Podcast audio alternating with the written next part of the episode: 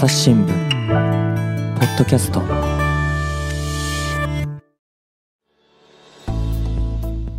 河原隆のおやもや。あー 始まりました。というわけでね、えー、川原夏樹さん高橋健次郎さんです。よろしくお願いします。よろしくお願いします。よろしくお願いします。はい、親もやっていうのはね、親のもやもやのことではございまして、まあ何かとね、えーえ育児、それから仕事、もやもやすること多いんじゃないかと思います。あるいは自分はそういうね、親の立場じゃないんだけれども、まあ、周りから、旗から見ててももやもやするよね。こんなこともあると思います。これを皆さんからですね、えーご投稿をお寄せいただいて、それについて、えー我々3人でもやもや話す、考える、そういう企画でございます。で、今回はですね、そのいただいた中から、えーこんな話題です、えー40代女性の方。こんにちは。毎回欠かさず、多少もやもやしながら聞いています。かっこ笑い。もやもやしてくださいね。えー皆さんに LINE の使い方を伺いたいです。ね、あの、携帯のね、アプリの LINE ですね。ママ友に23時以降でも立て続けに30分かけて6つくらい LINE でメッセージをくれる人がいます。えー受信時に音が鳴ることを考え、私は22時から8時の間、えー午後10時からですね、朝8時の間は、親、兄弟に対しても LINE は控えています。夫に言わせれば、それは電話するときのマナーで、メールには適用しないルールでしょということです。うん。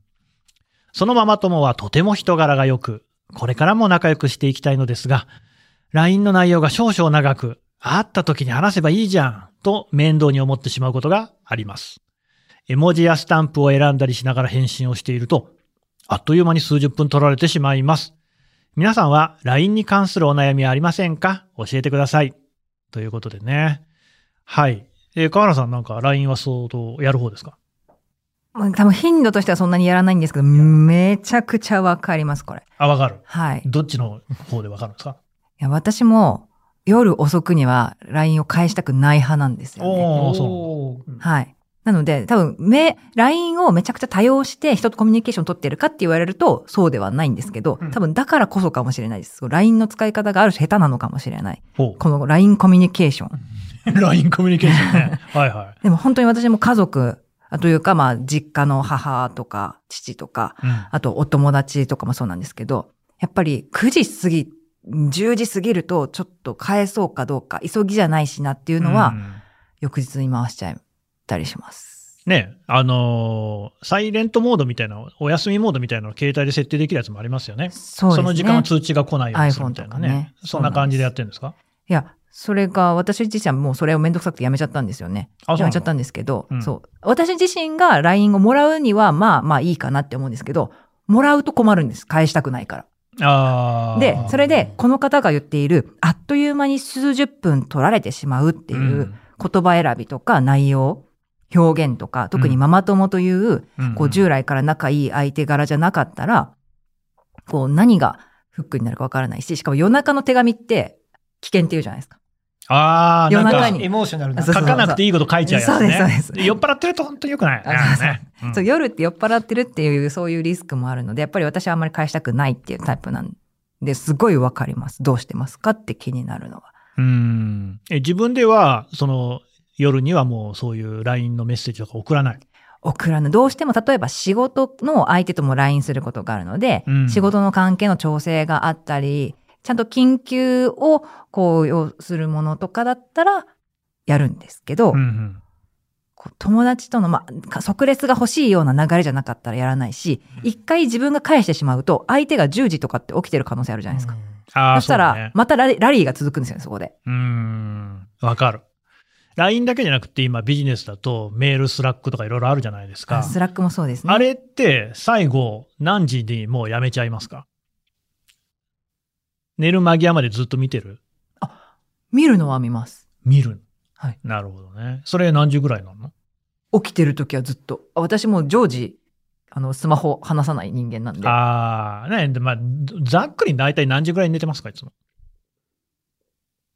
12時過ぎとかでう。ん。そうするとじゃあ結構やっぱり深夜までそのスマホに届くメッセージを見てはいるんだ。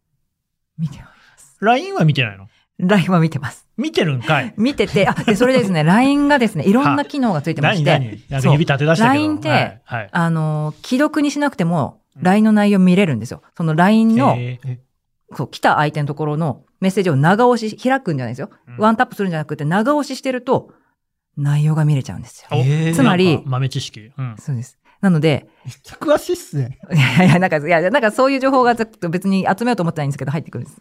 それで、それで、もし、なんか、返さなくてもいいなって思うんだったら、とりあえず気になるから、内容だけ長押ししてちょっと見ておいて、あ、別にすぐ返さなくていいやって思ったら、翌朝、うん。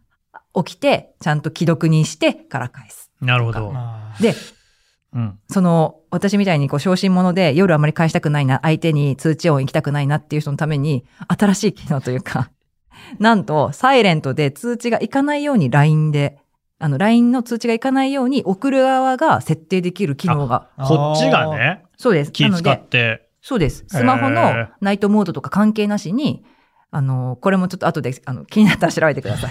こっちがミュート設定をして送って、うん例えば本当に夜中、もうしょうがない、返しとくかって時でも、相手には通知がいかないので、相手が起きてたら見るかもしれないなるほど。うっていうのがあるんですよ。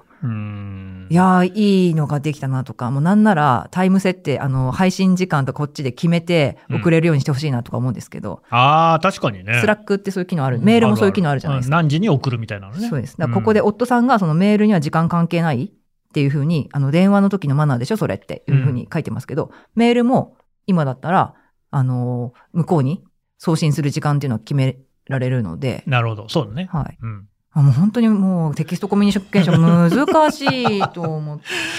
えー、高橋さん今の聞いてどう思いました？私は、あの、夜はサイレントモードにしてます。なるほど。子供が寝そうな時間なんです何時だったかな ?10 時以降は基本音鳴らないようにしてます。ただ、たまにその時間以降に仕事で大事なメールが来るので、そうね。あの、見るようにはしてます。で、自分も LINE じゃないんですけど、あの、DM とかは送っちゃいます。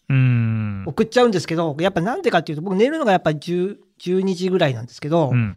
えっと、一段落して、例えば明日のなんか習い事の、そのことで先生にお知らせとか、なるほどね。はいはい。その、子供のプリント見て、ああ、これ、ね明日あったなとか言うと、大体だから10時、11時とかからうんうん。送り出すんですよね。しょうがないねそういうのはああるなっていうのと、あとあの、テキストコミュニケーションで言うと、うん私は、あの、ええっと、とりあえず返しときゃいいタイプなんですよ。とりあえず返しときゃいい。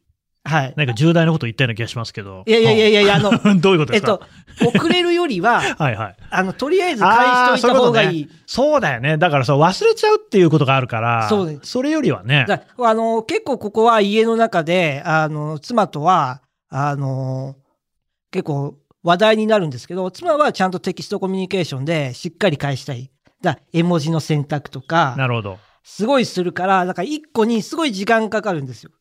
で、だからもう夜疲れてるから、もう、お疲れ様です。びっくりマークでいいじゃないみたいなことを言っちゃうんですけど、言っちゃうんですけど、いたと思ってます。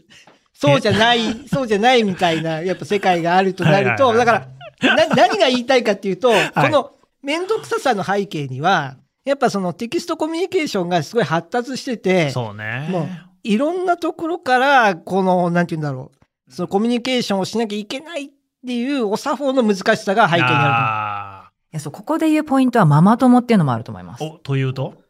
えー、なんて。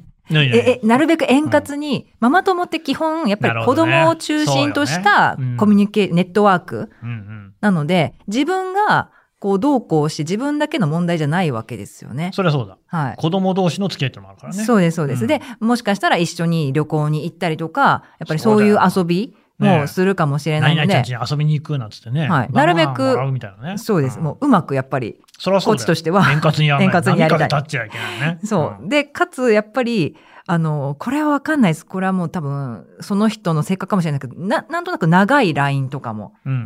で、ここでね、言うと、それなりに、やっぱり長いラインとかっはいはい。ていう背景もあるので、そのあたりですかね。どうですか？いや、でも分かりますよ。うん分かりますよ。わかる？何？何がわかるの？だからいや、僕、僕にできることは、その、割とは言っても割と、い普段からこう文章を書く仕事なので、まあ、そんなに文章を組み立てることでストレスは感じないから、まあそうですね。あの、うん一応だから妻からオーダーを受けて、あの、こういう返し方がこういう時はあるんじゃないのって提案することは結構あります。ああ。あの、じゃあこれにはイエスの答えずに、はいはいはいはい。ぼかすとへえ。伝わるんじゃいないのとすか。ごい。あアドバイザー。はあ。いいですね、それね。ななんならあれですよ、あの、こういう書き方があるって大体口頭で言ってますよ。へえ、まあそういうのもある種の夫婦分業だよね、それはね。いやだって、だからそうじゃないと、こう、うんなんか一からもうだって、あ、ね、妻も疲れてるのに、寝る時間削ってなんかそういうの考えてるのって、しんどいと思うんですよ。しんどくないですか？いや私はそれが嫌なので、ラリーは続けない派。ラリー続けそう。だからこの、このあの、送ってくださった方も多分そういうことに少しストレスを感じちゃうわけじゃないですはいはいか。はなんかこの、うまくなんないですかねこのコミュニケーション、テキストコミュニケーションもっと簡素に運動。いああ、ねえ。いや、その河原さんに聞きたいんだけど、そのさ、ラリーはやらないって言うけどさ、だけどすごく細心の注意を払ってさ、こう既読にはしないようなことはやってるわけじゃない。これやっぱり最後っていうのはどういう風に終わらせてんの、ラリーって。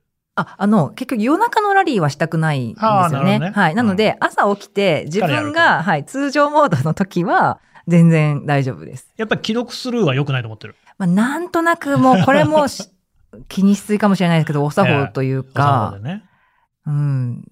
うんえメディアがこれだけ発達してると、その意図せずして既読スルーしちゃうことが結構あって、つまり LINE だけでもいろんな人から来ますよね。あっちも来てこっちも来てもんね。で、Facebook もあって、あるあるで、メールもあっいてろ、んなのよ。で、LINE 見てる間に、なんかこう、急ぎのメールが来て、そっち返してる間に、なんか LINE のこれは単単なる既読になっちゃったりとか、結構ありません？いあるう。ん。あります、そういうのも。や、いや僕あれなんですね。きっとだから、ああいつ既読する視点なんかいや思われ思われてんだろうね、それはね。今言いながら思いました。えーでもそれを多分キャラとして持つかどうかも一つあって、ああのそう、やっぱり、こう、ママ友グループとかもあるんですよね。うん。一人だけじゃなくって、うん4人とかいて、で、自分がタイミングを逃すと、他の3人でポンポンポンポンって話が進んでいるとかもある。ねうんで、それが続くと、もしかしたら自分は、あ、忙しいとか、あんまり顔返信が早い人じゃないっていう風に思われてしまったら、それはそれで楽だな、みたいな。ああ、逆に楽ってことなんだ、それは。あの人から変返信ないけど、まあ多分大丈夫だよとかぐらいに思われてしまうと、楽ですよね。そういう立ち位置だから、帰ってこないのが普通。思われてんの？わかんないです。わかんないんだね。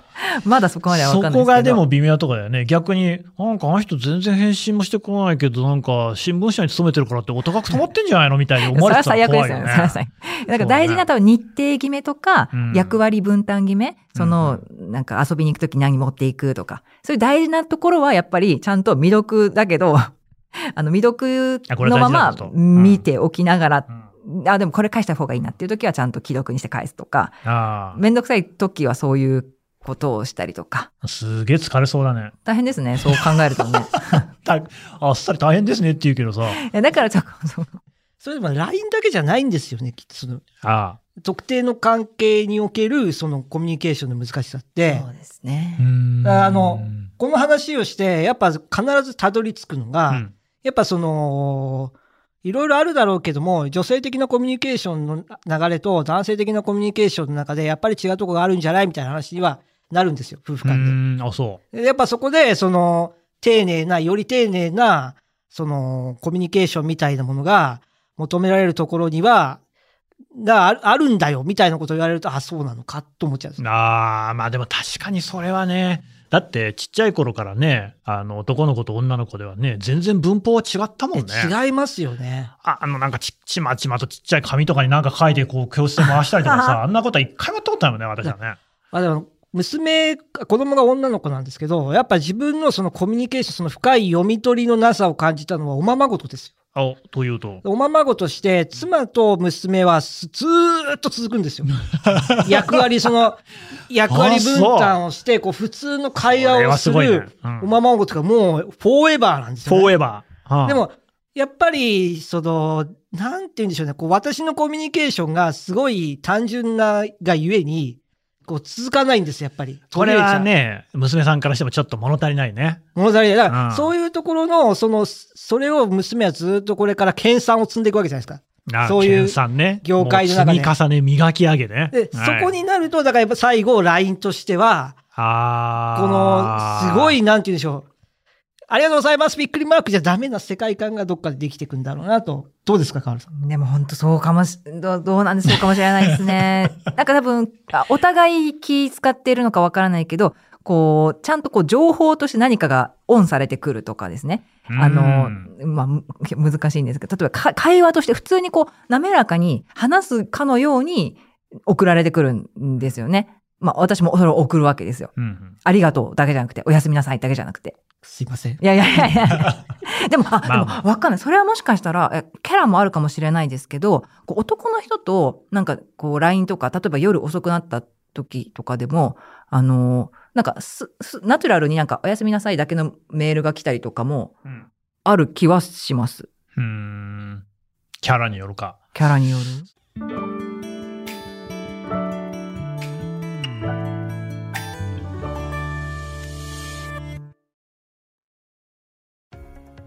私は朝日新聞歩きき人工音声が伝える速報ニュースのポッドキャストです。通勤中でもお料理中でも運動中でも趣味の作業中でも何かしながら最新のニュースをフォローできます。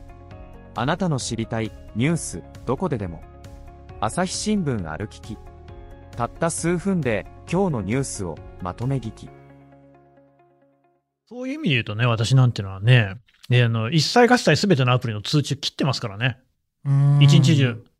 へえ。一日中ですか、だからまあ電話も、あの、こう、収録をすることが多いじゃないですかう。んで音切ってんだよね。で、そのまま忘れてることが多いんです。だ着信とかあっても全然気づかないんですよね。別に気にもしないですね。あの、なんか人間の例外だみたいな顔で俺を見るのやめてもらいたいんですけど。でも、それはあれさっき河原さんがおっしゃってた、キャラが確立されてるってことですよいや、完全に、だから僕は自分の返信をしたいときにするっていう感じですね。あらゆるメッセージあ。あメールもスラックも。まあ、LINE は見てない。そっか。よもとく怒られるもと見てないから、でも自分がしたい時に返信しても、その後、すぐ返信返ってきたらどうします？うん別に何とも思わないですけど。あ、そうですか。え、な、どういうこと？何を思うの？え、すぐ返信返ってくるってことは、さっき送ったってことは、すぐ見れるよね？みたいな暗黙の、なんかないですか？ないです。あ、そうですか。あるのかな普通。いやわかんない高橋君もある？あ、私はもうすぐ来たら返しちゃうタイプだったんですけど、もうそこは結構見切って、あのーえっと、例えば10時からはメールを返しますと。ああ。で、次はこの予定があるから、あの、それ原稿書いたりするから集中したいので、1時以降は、そのメール作業入りませんとか自分で決めてます。だから例えばうーん10時に返して、すぐ来るとするじゃないですか。でももう原稿さ作業に入ってたら、1時まで勝手にお待ちいただいてます。あああ言わい。ないですよね。え言わないんですけどうん、僕は返事をしない。うんだそれやってると全部こう、作業が滞っちゃうので、難しいですよね、でも。じゃあ、それ思うのは、多分やっぱ世代とかも違って、私が普段やり取りをしている人たちって、私とね、同じぐらいもしくはもうちょっと上の人とかになるじゃないですか。別にそんなに多分ね、うるさくないんだよね。だって生まれた時なかったから。で、まあ、あなたたちは私よりもね、だいぶこう年が下じゃないですか。ま10歳ぐらいもっと下だよね。で、そうなってくると多分感覚も違うし、まして今のデジタルネイティブ世代とかだと、テキストメッセージへの距離感が多分全然違う。僕らの頃ってさ、僕の生まれた時って本当黒電話しかなかったのよ。電話で勝手に鳴ってさ、取れないのも普通なんだよね。留守電なかったから。留守番電話っていう機能は大きくなってからできたものですよ。だから、それが普通、多分感覚が違うのかもしれない。うんそうですね。私たち多分下の世代はもしかしたらこんなん気にしないかもしれない。どっちなんだろうね。ただ今それこそさ、クラスでも LINE いじめとか聞くじゃないですか。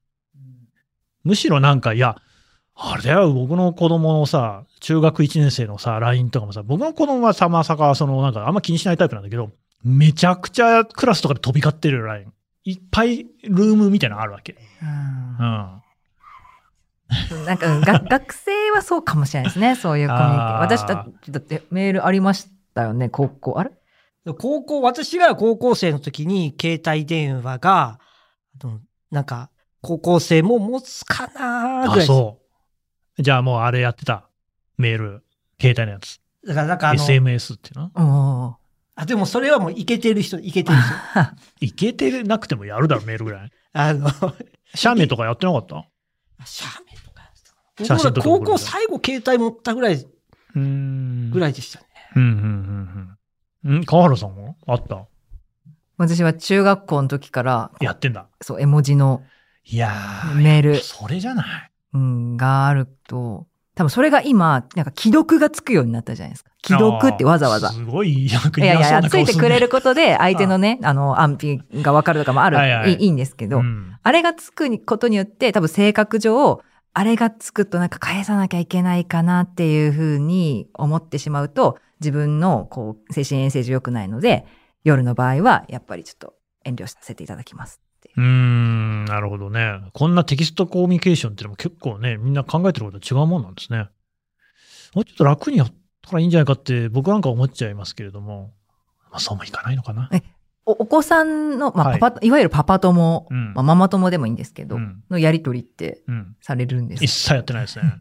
いないなと思いましたね、今ね。だからそれはお前、その話になんねえよってのは確かにそうだ。僕にもそういう相手がいたら多分気使っ、まあ、使わないだろうな。使わないでしょうね。うん。ああ、もうなんかサジを今投げられた感じがしますけれども。ねえなんかこう、でも LINE のやり取り自体はそれはありますよ。うん。いっそのことさ、一回こうなんかキャラを作るっていうのをやってみたら？そうですね。それは、もう、あの、今、うちは夫の方が LINE とかのコミュニケーションを頑張ってもらうっていうのからちょっとキャラ付けしようかなって思ってるんで。キャラってしかしさ、どうやって、あのさ、それも思ってんだよね。それも世代の違い感じるとこがあって、別に私の子供の頃はそんなクラスの中でキャラ確立しなきゃいけないみたいななかったもん。ただの人間だったんですよね。たくさんいたけどね、人間が。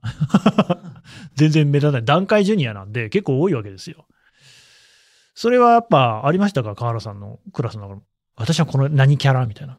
とかなかった気がします。あ、私がキャラを意識したのは、大学に来てからです。なんか、キャラみたいな、いじりとか、なんかそういうタイプ。プみたいな感じのキャラっていうのを意識したのそれぐらいからです。ははあ高橋さんどうですか？私の時はなかったですね。うーん大学とか。大学の時もキャラなかった。そのグループの問題になるかもしれないですけど、なかったですね。へえ。まあそうだよね。なんかそれでも聞きますよね。よくね。そのキャラ付けが大事だみたいなのってね。個性個性って言われてたからじゃないですか？ああ、教育がなんかそういうのあったよね。はい。個性が大事だっていうのはね、大事だって。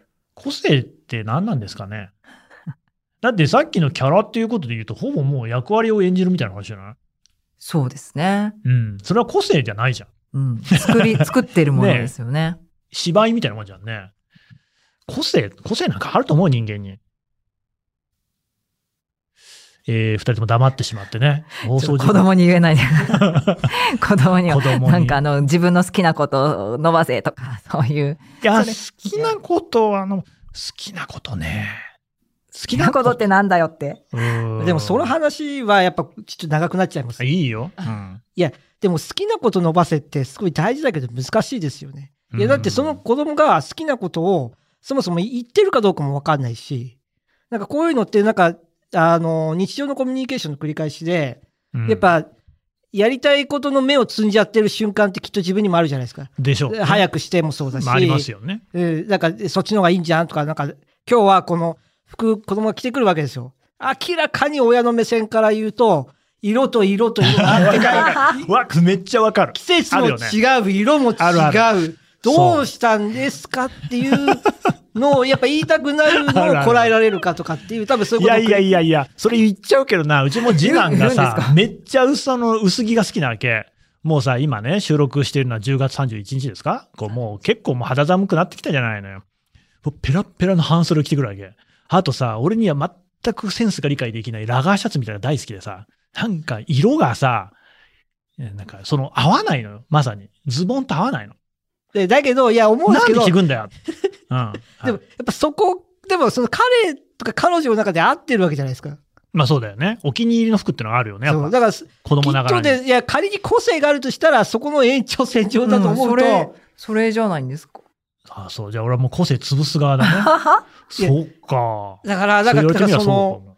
好きなことやれっていう割に自分で潰してないからっていうのはすごい意識してますよ。なるほどね。でも難しいですよね。だってその色でその格好で行ったら世間がどう思うよとかやっぱ思うわけ。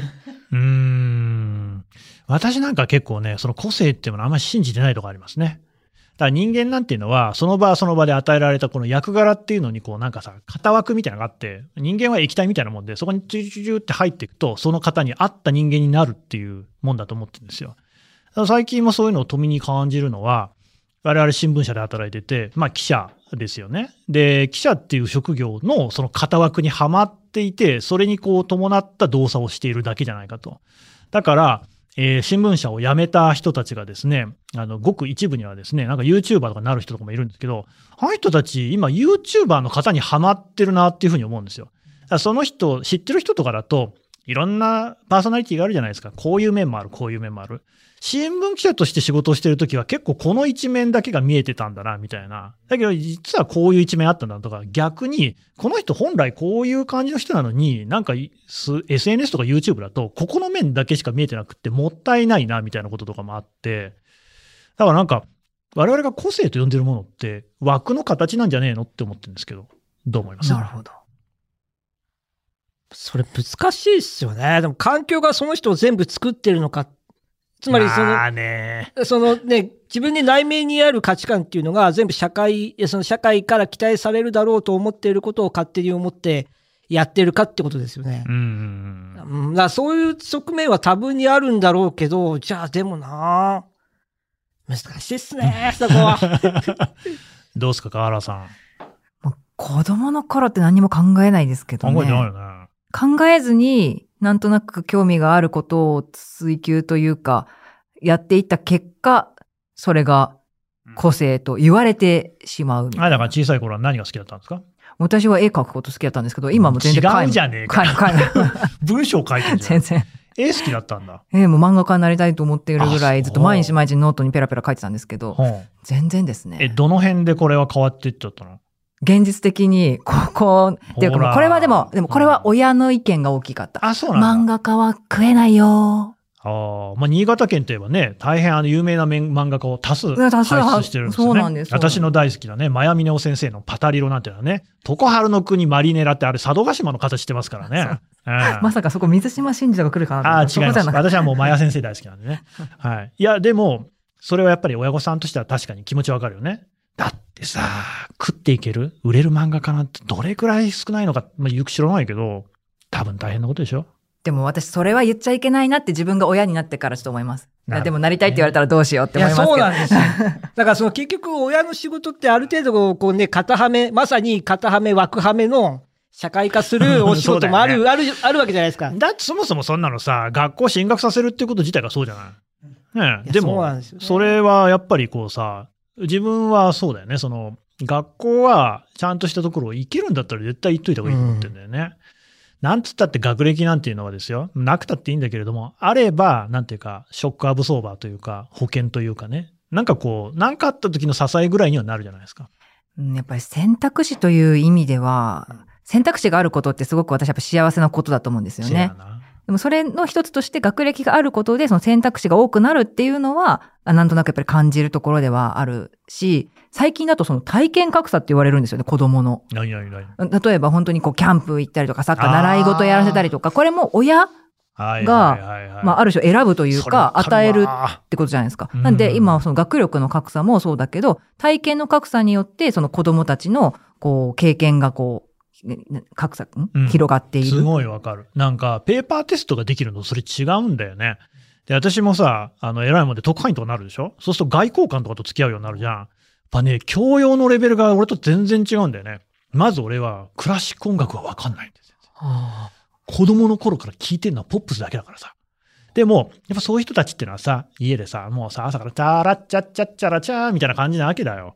それさ、あの、もう会話が成り立たないわけ。あの、あ、そういう方なんですね。バイバイみたいな感じなんだけど。とりわけ外国人とかだとやっぱりさ、そういうこう共通の話題っていうのはそういうとこしかないんだよね。なるほど。うんああ、そっか。俺って育ちが、てんてんてんで、実感しましたね。うんそれも個性です。個性って言いくるめちゃったらそうだけどさ、やっぱこう、格差だなと思うけどね。うん。ねどうすか、高橋さん？いや、あの、発言難しいんですけど、そこのか差はすごい感じますよね。うん自分がだから親になってみて、とか、その多少この大人になって、そのまあクラシックとか絵画とか含めて、そうだよね。なんとなく知識的に知るようにはなったけれども、その生の体験としてはやっぱなかったなとは思いますよ。全然展覧会とか見に行ってなかったね、なかったですね。今見に行くようにしてるよ、本当。おー私もなんか行くようにしてますよやっぱりうんいや、見たらさ、結構いいんだよいね。いんですよ。いや、そう、大人だってなんかこう、なんとかの絵とか、あ、そうねすごいいいなとか、もう40過ぎて思うわけですよ。思う思う。知らなかったわ。だけどしょうがないわで、。帰りにマグネット買っちゃったりするんですよ。ああ、ミュージアムショップっていいよね。何の話だよ。LINE の話じゃなかったのかなあすいませんね。はい。まあちょっとね、こういろいろ話も分散しましたけれども、テキストコミュニケーションも確かにね、いろいろな要素あるということで、全然相談に乗れてはいないですけれども、まあ、あの、ちょっとこれぜひね、皆さん教えてください。私は LINE こういうふうに向き合ってますとか、夜の LINE こんなふうにやったら、あの、気持ちもスッキリするんじゃないですかとかね、ちょっとぜひ教えてください。あの、お待ちをしておりますので、よろしくお願いいたします。というわけで、えー、河原夏樹さんと高橋健次郎さんでした。どうもありがとうございましたあ。りがとうございました。ありがとうございました。